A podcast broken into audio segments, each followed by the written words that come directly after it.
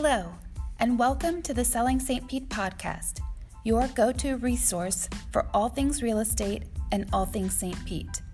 I'm your host, Nicole Sanchez.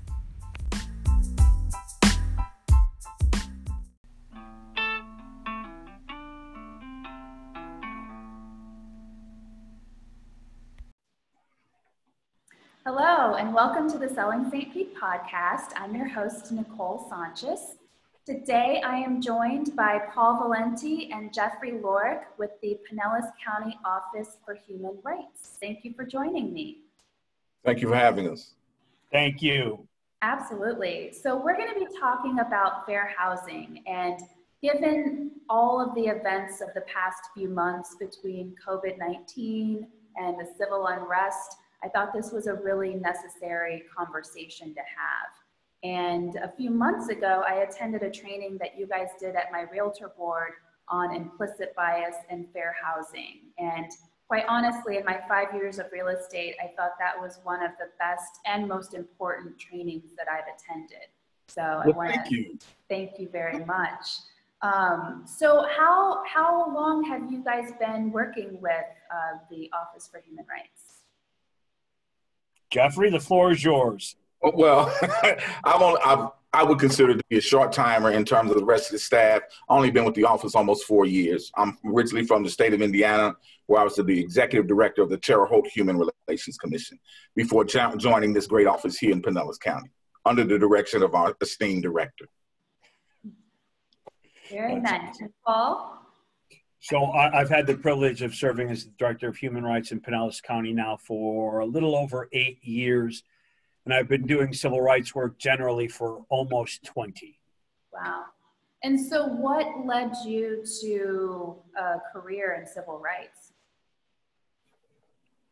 So, I'll take this first, if you don't mind, Jeffrey, and then let you jump in. For me, it was really, um, I was involved in corporate immigration work, and I just knew that I didn't go through college and law school to push paper. Not that corporate immigration isn't important for those to whom it's important, but I just thought there was something more important that I should be doing with my life, and it's something that I believe in. So that's why I got drawn to this. And I was lucky enough to get a call from my um, state commission at the time, the Connecticut Commission on Human Rights, to come and work for them. And so it was a no brainer for me. Very good. For me, uh, human rights kind of found me. I was a community activist, I was a hairdresser by profession um, and always striving to uh, represent the underrepresented communities, um, always encouraging those who were less, were considered less than or misfortunate. And it just so happened that the mayor of our city at that time, the Terre Haute, uh, Indiana, came into my barbershop and asked me to join the Office of Human Rights. Um, and I said, What do they do? and they said, We defend people's civil rights. I said, Sign me up. and so I've been doing that work uh, like my esteemed director for about 20 years now. That's awesome. So, um, who is protected under the Fair Housing Act? The Fair Housing Act was signed into law in 1968. Yep. As a part of the larger civil rights um, legislation that was put into effect. Um, in this instance, who is protected in the, under the Fair Housing Act? Director, you you lead that training, so I'll let you you lead. So, so under federal law, historically, it would be race, color, religion, national origin. Um, in, in 1988, they added familial status and disability. There's always been uh, an argument whether or not one's orientation or gender identity fell under the federal protections and historically the federal view was no it didn't. So so those were the protected groups race color religion national origin um, sex but not one's orientation identity disability and familial status. But with the recent supreme court decision relating to employment rights and gender expression and gender identity i think the analysis that the court used in that decision holds up equally well in the title 8 uh, housing field. Title VII is the employment realm. Title VIII is the housing realm. And I just, if I had to put money on it, although we don't bet on legal rulings, I would put money on the fact that the analysis would be much the same and therefore protections would extend in housing like they do now in employment. So prior to the, the recent Supreme Court ruling, it didn't apply in housing and, and it doesn't now technically, but it does according to a lot of state and local legislation, correct? No, you mainly you found language specific for the LGBT, LGBT community and local human rights agencies. Correct, uh, right, at the state and local level. Um, at the local, not even the state, you would have specific language. Yeah, I mean, yeah, unless the uh, and did the Florida Florida Commission on Human Rights have it in their ordinance? We had a meeting with them the other week, and I, and they said they didn't have it. And so, um, but I know in 2012, President Obama signed an executive order that would allow um, fair housing organizations to take uh, complaints under the LGBT. Uh, I don't know that it's been executive ordered out, but they've always tried to get uh, the LGBT community under sex. They tried to massage it that way in order to get them on the federal level. But specific language generally came on local uh, human rights organizations. So, in the greater Tampa Bay area, are those protections, do they apply at the local level? Yeah, no, they absolutely do. We're fortunate here in Pinellas County. Our Board of County Commissioners, as the policymakers for Pinellas County, back in 2012, uh, actually 2007 is when they adopted sexual orientation protections. So they were ahead of the state and federal government uh, by several years.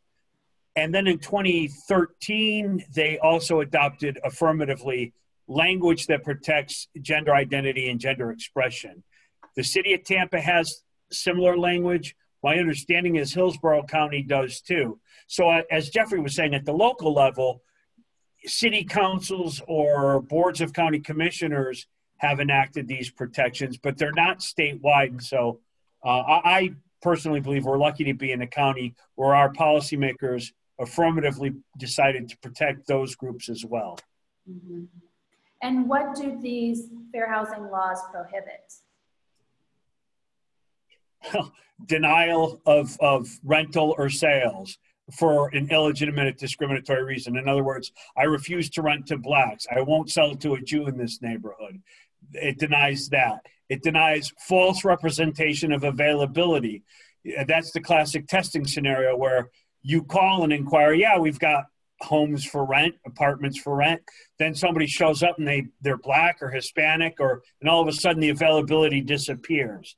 It prevents uh, redlining or suggesting that the value of a home is less simply because the makeup of the community in which the housing is located, the demographic makeup of the community.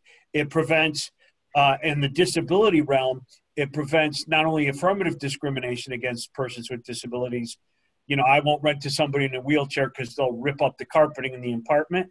Illegal. But it also affords persons with disabilities the right to ask for reasonable accommodations and reasonable modifications to fully enjoy the housing opportunity. So the, the protections are actually quite broad. I want to include familial status too for uh, persons uh, who have custody of children under the age of 18 are covered. Absolutely.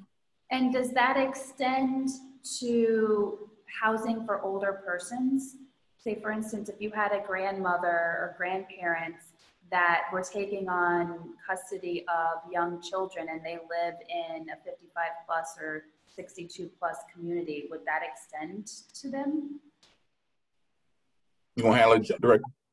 Yeah, no. So, so historically, it wouldn't. Um, when Congress passed these laws, a specific carve out was to allow such senior communities to exist without the presence of minor children. And, and, and it's an actual specific exemption or exception to the rule uh, under the Fair Housing Act.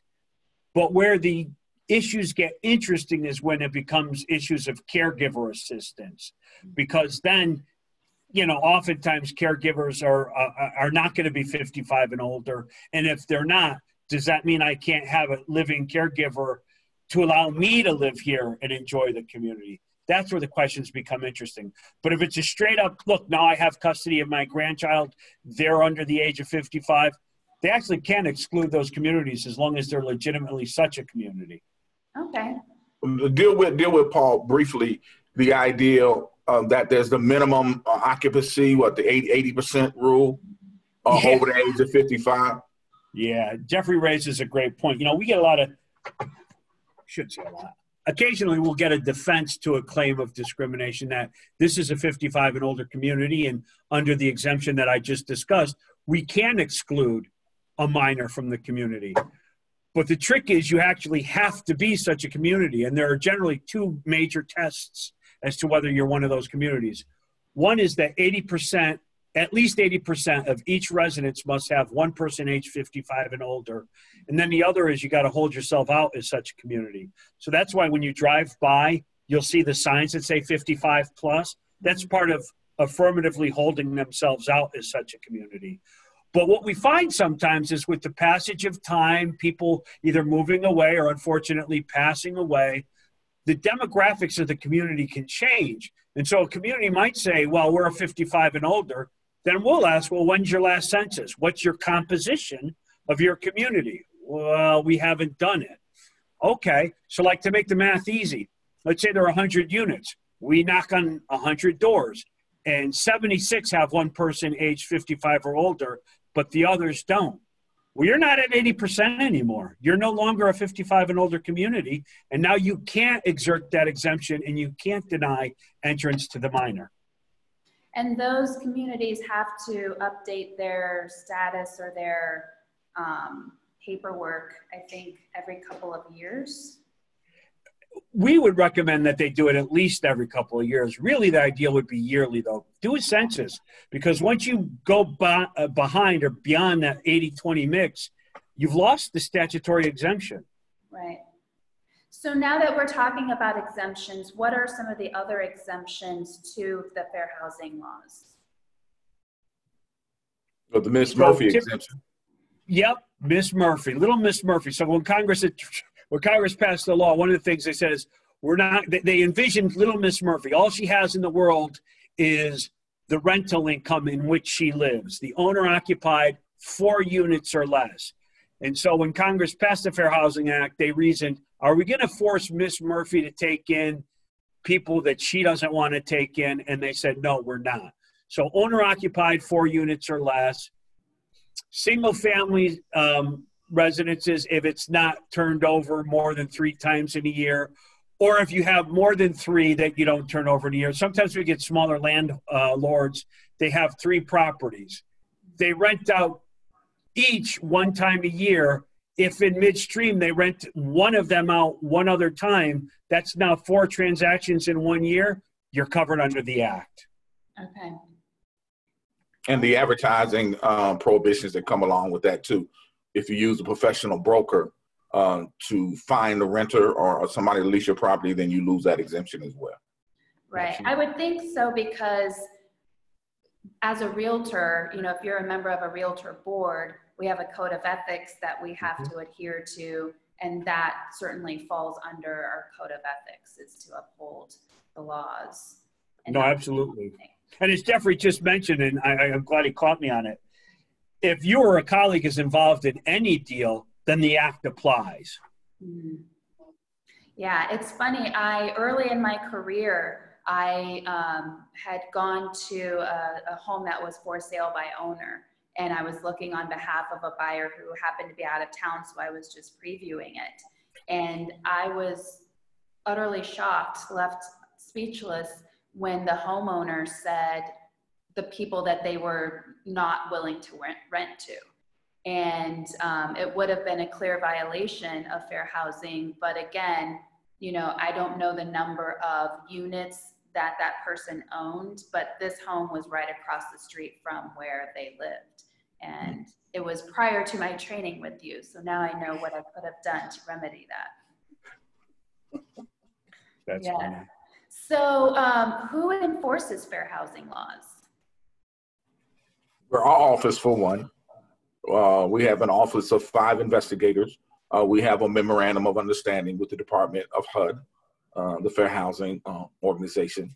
And so we do uh, fair housing um, investigations on the local level. Uh, HUD certainly does them on the federal level, and, and of course, the Florida Commission of Human Rights does fair housing investigations as well. Uh, and they cover the entire state. Um, so we co- we covered p- particularly the Pinellas County area. So Are- if, I'm oh, sorry, go ahead. No, go ahead. You can go ahead.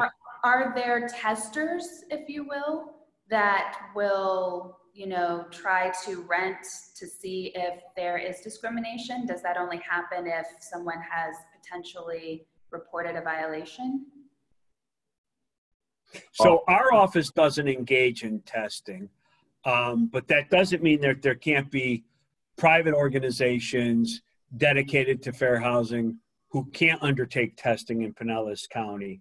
And they may, in particular, if there are repeated concerns, typically you'll get testing when a fair housing organization hears repeated concerns about the same community. Then that usually is a trigger to suggest testing is warranted. They get completed, uh, consistent inquiries that, you know, community X over here, they just don't seem to have availability when some protected group looks to rent or buy. That's often a, a, an indicator that testing is required. We won't conduct the testing in our office, we just don't have the resources, but we certainly will accept testing evidence as we consider a case and whether or not we believe a discriminatory act occurred. And HUD and HUD HUD does um, make funding available for testing, and they they if like Paul said, if it's a systemic issue, HUD themselves will go in and provide some of that testing too in local jurisdictions. In light of the recent events, have you seen an uptick in reporting of fair housing violations? Well, I'm going to defer to Jeffrey in part because he's our day-to-day operations manager and knows those numbers. Jeffrey, have we seen an uptick? No, actually, we not. But I'm I'm anticipating, uh, as the evictions start to roll out, that we'll start seeing some of those those numbers going up. And it's a really a tricky issue for us because Paul uh, talked about the protected categories, and a lot of times people will try to make uh, an eviction a fair housing complaint. But if you if you're not being discriminated and you're not one of those protected categories, we don't have jurisdiction. Uh, we can't stop a landlord from evicting you unless unless it's based on one of those protected categories. If if you know that there are Caucasian families inside of the unit who are behind on their rent and unable to pay, or you're the one Hispanic family in the building and you're the one being moved on uh, to be evicted, then that is a fair housing a violation, and we would take that complaint. Okay, mm-hmm. but it would be hard, I would imagine, to prove that unless you have indisputable evidence. Yes. It very rarely in any investigation of discrimination do you get direct evidence, um, but there are ways to to gather uh, extenuating evidence to help us draw or come to uh, what we believe is a reasonable conclusion. Sure. So, where can a person learn about specific fair housing requirements for their city? or their state if they're not local to Pinellas County? So, so there are several sources that we could suggest to them. Um, you know, the federal law is available at, at HUD, right on HUD's website. State law would be available at the uh, Florida Senate.gov has Florida Civil Rights Act, and for local governments throughout Florida, there's a company called MuniCode.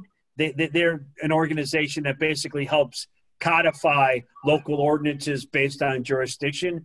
And so you could go to the MuniCode library, click on the state of Florida on the map, and then once you're in the state of Florida, you could click on to uh, by alphabet jurisdictions, either county or municipal, to find local ordinances. And that's where I always go when I need to find what some other county has in place. I'll go to MuniCode, click on Florida, and then let's say Orange County, click on or- O for Orange County, and boom, now I'm looking at their laws. Okay, and that's something that we can put in the show notes or the comments so that people can access those links directly from there. Um, if a person has to file a fair housing complaint, how would they go about that process? We have multiple ways. You can certainly um, go to our website, the Office of Human Rights website, uh, and then you can download an intake packet and fill out your complaint. Um, and then you can actually um, come into our office, not now during the pandemic, but uh, we have an intake officer.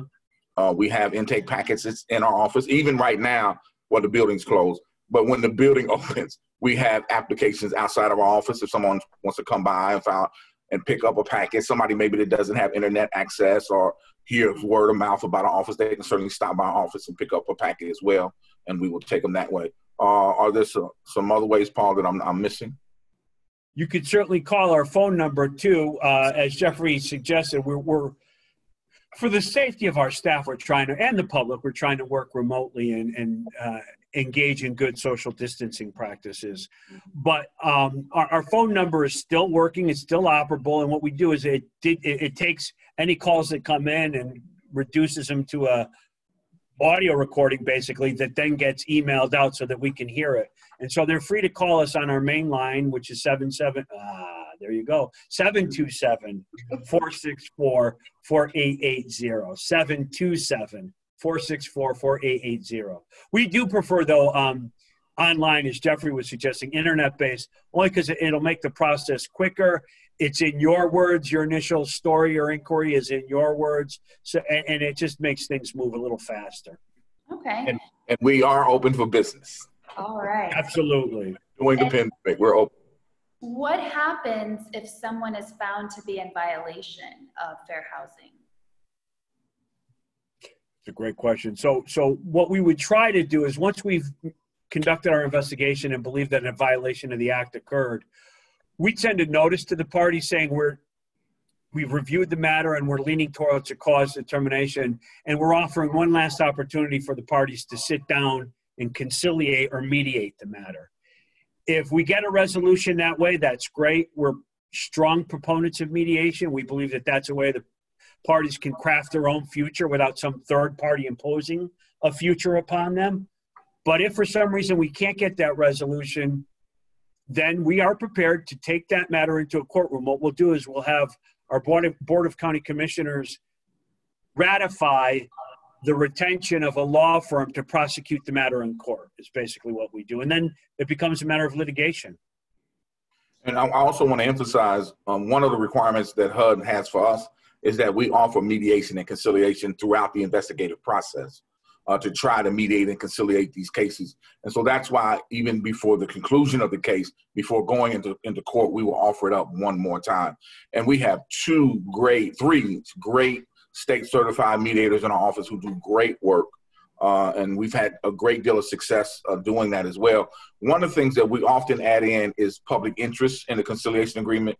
That whatever organization is, is found in violations, that uh, we have to protect the public interest, and so we will provide fair housing training. Uh, we will review their policies in which the violations were found, whether they were for persons with disabilities or criminal background. We would review their policies if we find out that they need some some adjusting or fixing. Okay, and you know, speaking of criminal background, can you talk to some of the dangers or pitfalls for landlords and property managers if they use criminal um, background as a screening process. Jeffrey? No, you got it directed because you know there's some new language from HUD that, that has come down, and again, you you you facilitate that during our, our, our live trainings our Zoom trainings, and then I'll, I'll fill in the gaps. Fair enough. That's fair enough. So so generally speaking, um, criminal having a criminal background in and of itself is not a protected group. We talked about protected groups earlier. But there's actually two theories under the law as to what can impose liability. One is disparate treatment. That's the historical discrimination. Disparate treatment is treating somebody differently than someone else for a prohibited reason. We've already covered that's illegal. But there's also another theory under the law called disparate impact. And disparate impact is the theory that some policies or procedures can, on their face, be neutral, but in their application, affect one group worse and to a disadvantage than other groups. And where this really first started picking up was, if, if, you remember, like with the women's rights movement in the early, well, late 60s, early 70s, a lot of police departments and fire departments had these rules. You, you have to be at least six feet tall and 180 pounds to be a police officer. Now, is that on its face saying women can't apply? No. But in its effect, how many women is that screening out because they're not going to reach the supposed neutral standard of six feet tall and 180 pounds. It's going to screen a lot of women out, and therefore it has a disparate impact on on females. So too with with housing. If a landlord sim- simply says, if you have a criminal conviction history, you are ineligible for housing. On its face, that might appear to be a neutral rule or policy. But as we know, for reasons of history, reasons of politics and structure of our country, in effect, that's probably going to impact minority communities far more than it will Caucasians or whites. And so to just have a broad rule that says you can't have a criminal conviction history and rent here or buy here will have that disparate impact, will likely have a disparate impact, and therefore likely is susceptible to being challenged under the Fair Housing Act. And one of the questions that we often get from from landlords is, so what do we do? Uh, how how do we how can we accommodate or not be in violation of the law? And and one, if you develop a policy, just make sure the policy is adhered fairly across the board. That you don't have a per se ban against persons with uh, with felonies, but have a process in place that they go through an application process uh, or um, a criminal background process. But everybody has to go through the same thing. And then you they also get confused that an arrest is not uh, doesn't count as a criminal offense. Uh, an arrest for an allegation of violation is not a um, not a reason to not rent or to sell to a person. Sure. Best based on their arrest record. Noting the difference between an arrest and a conviction.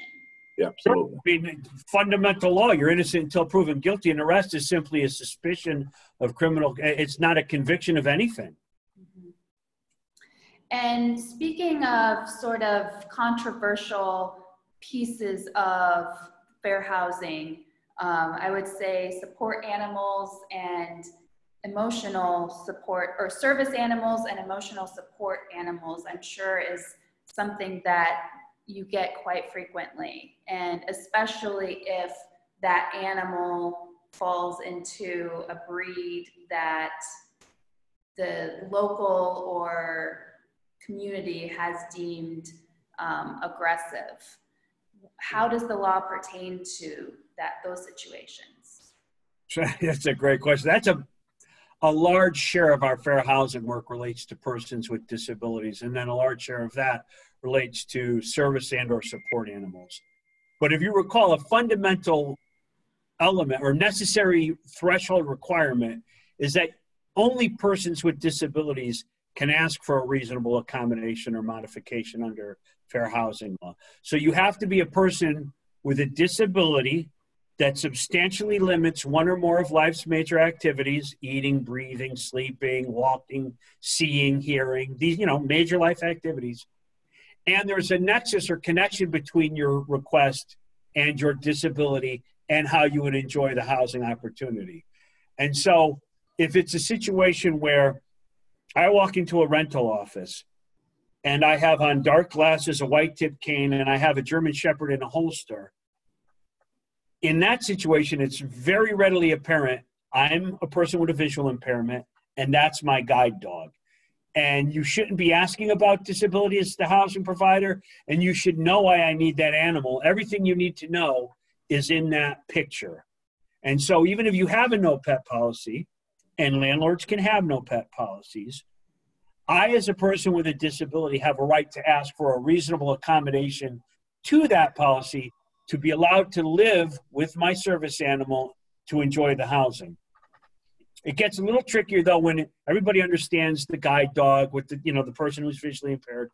But when you get into support animals and therapy animals for mental or as well as physical disabilities, then it gets a little more complicated because housing providers, if that disability isn't readily apparent, they do have the right to ask for a reliable documentation of the disability status and the need for the animal. And so we get a lot of cases where they'll have a doctor's letter, my client is disabled, let them have the dog. But it doesn't explain why the dog is necessary as it relates to the disability to allow that person to enjoy the housing. So theoretically, persons with disabilities can make the request, but if it's not readily apparent what their disability is and why they need that animal, then reliable third party documentation can be requested. And we've seen some unusual requests when it comes to emotional service animals beyond dogs? That, that was a point that I was, I was going to make. So thank you for leading me into that. Um, any applicable rule or policy that you have in place, breed restriction, animal restriction, uh, all of those things go out of the out of the window for a person with a qualified disability who has a, a substantial limitation of one of life, one or more life's activities, and so those things are exempt. So you can have some pretty exotic animals, but public safety is always a concern. Um, that if they they these what I want to say the biases of the animal have to be based in fact and not just on breed. Um, they have to be steeped in reality and not on suspicion. And I think part of the problem is is that people often look as at service animals uh, as pets, and they are really an assistive device to aid the person with a disability to have the full enjoyment of their home like anyone else. And so that becomes really important for uh, folk to understand. And, and there are some limitations, uh, but a lot of that is based on public health. And even then, uh, if, if, if uh, a dog uh, nips a lunge, uh, the property manager can say, when the dog out in public, you have to have a muzzle on it. You know what I mean? And we, we know that uh, a dog should be on a leash or at least be able to be controlled by voice command or hand signals. Uh, and a service animal is generally uh, trained to provide a specific service for the person with a disability. So, in other words, if you have uh, a pit bull that is a, an emotional support animal and you get reasonable accommodation because you have the proper um, diagnosis and, and um, documentation from a health provider that that accommodation may be made. And as long as the homeowner has the muzzle on the animal when they're out in public muzzle and a leash then that could be an exemption even if the there's a no aggressive breed policy for the community Yes. Yes. Uh, my director really shares a really great story to kind of emphasize the importance uh, of how varied an animal can be without defining or limiting it. And it's uh, the ferret and uh, the service person. Paul, could you share a little bit of that story? Yeah. so I let's imagine if you're a service member, veteran returning from war, and you have post traumatic stress disorder, heart and hypertension issues. And what you need, what is therapeutic for you, is a ferret, a little, you know, you know, Freddie, little Freddie the ferret.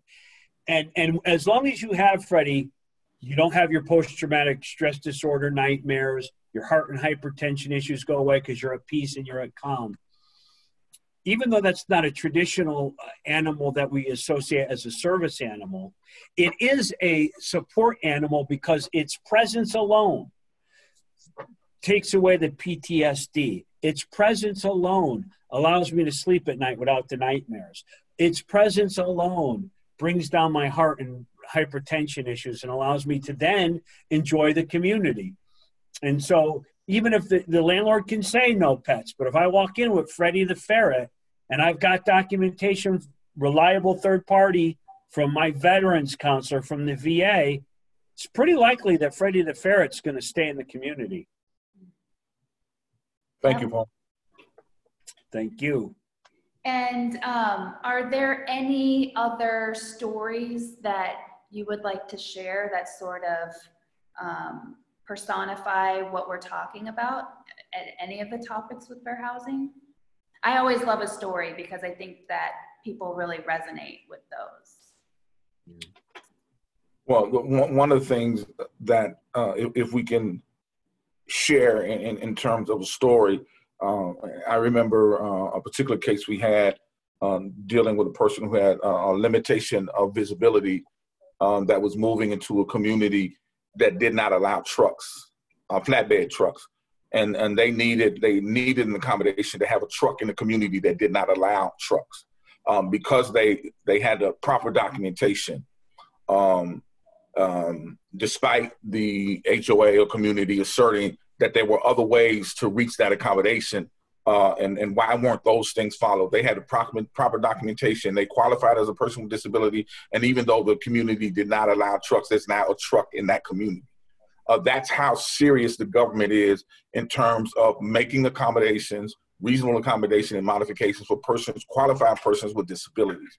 Uh, and, and we try to encourage uh, property managers and HOAs and other individuals like that. You cannot or will not disavow federal law, no matter how much you protest.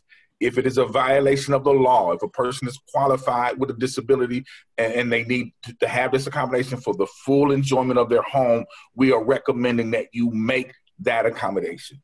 And it can be a part of an interactive process. You can have a back and forth between the person with a disability and the community to see how we can make this accommodation work best for you and for us as an HOA or a community.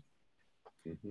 Well, and I think that's a perfect segue to you guys have some upcoming trainings in the next couple of weeks for landlords, property managers, and tenants. And they are free webinars that you're partnering with Gulf Coast Legal Services and the Hispanic Outreach Center. How can people um, get registered to attend those webinars?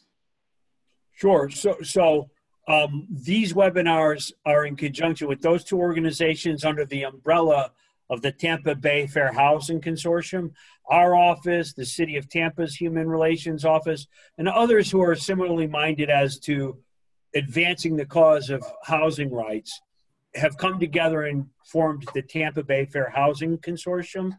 And we're on the internet. We're at Tampa Bay Fair Housing Consortium.org or T, TBFHC.org. And if anybody wants to log on and look, the events are going to be either of Friday, June 17th, yep. or the 24th. Okay. Both at 1 p.m. Um, one one component will be fair housing, as we've been discussing, and then one component will be more focused on landlord tenant rights and obligations generically. Okay, great. I will definitely be sure to include the link to that website in the show notes and comments so that people can access that. And I would love to have you guys back for a future episode where we can talk about implicit bias because you know that that part was really insightful and you know it's something that we all have whether we want to admit it or not um, it's it's not necessarily nefarious it's just the lens through which we experience life and we're as individuals don't have the same path of everyone else and when we can become aware of that is when we can really make a difference. And like I said, given the light of what's going on in our country, I think it's a really important conversation to have. No, absolutely. I mean, Jeffrey's the one who delivers that. Yeah, I, I couldn't recommend that enough. Uh, uh, Jeffrey does that for our office, and every time he delivers that training, we get positive comments about how impactful it is, how eye-opening it is, how much people have learned. There's there are always going to be some who are resistant to learning or being impacted. And Jeffrey even has a way of, of understanding and dealing with that as well. Eh, we can't recommend that training enough. That's probably the one way we'll move the needle the most as it relates to a lot of the issues we face. I don't know if you agree with that, Jeffrey, but well, I, I certainly do and it was it was also good to hear Nicole recite some of the things that we talked about in the training, which is a note of how effective the training is. Uh, it is just an opportunity to maybe see the world through another set of lenses uh, and and begin help begin the communications uh, to having those difficult conversations around difficult issues that many of us like to avoid. And so it's a very impactful training, one that we're proud to offer, uh, and we'll be glad to do so almost anywhere and anywhere.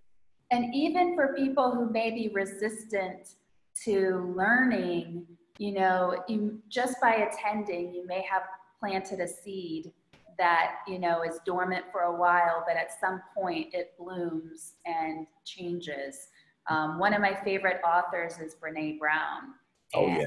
I've read quite a bit of her work, and her book, Dare to Lead, offers some really great dialogue around difficult conversations. Mm-hmm. And I've definitely used some of those pointers in the recent weeks having conversations with people. And it has helped to, you know, bring down the temperature in what could have been a heated debate and just say, you know, I understand you feel that way, but that hasn't been my experience. Yeah. You know, that really takes the pressure off of them to feel like they have to defend something. Right. And yep. yeah. So The goal is not to win an argument, but open understanding. Absolutely, absolutely. Well, thank you all. Um, thank you both so much for what you do for our community and for protecting those who um, may be treated unjustly or marginalized. And um, thank you so much for your time today. I really appreciate it. You're welcome. Thank you. Thank you. And I look forward to having you both on again in the near future. All right, just let us know. Will do. All Thank right. Thank you. I'll talk to you later, Paul. Stay well, all. Yes, sir.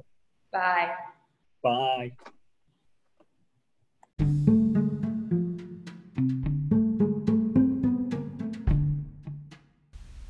Thanks for listening. If you like what you hear, be sure to subscribe so you can listen to future episodes. And if you have a show topic that you'd like to share with me, or have a real estate related question that you'd like to ask, I'd love to hear it. You can call or text me at 719 201 5022, or you can reach me via email at nicole at sellingstpetefl.com. That's N I C O L E at S E L L I N G S T P E T E F L dot com.